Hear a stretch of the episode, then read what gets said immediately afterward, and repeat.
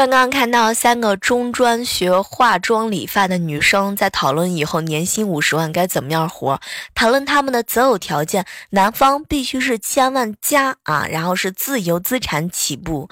天呐我都不知道为什么会这样。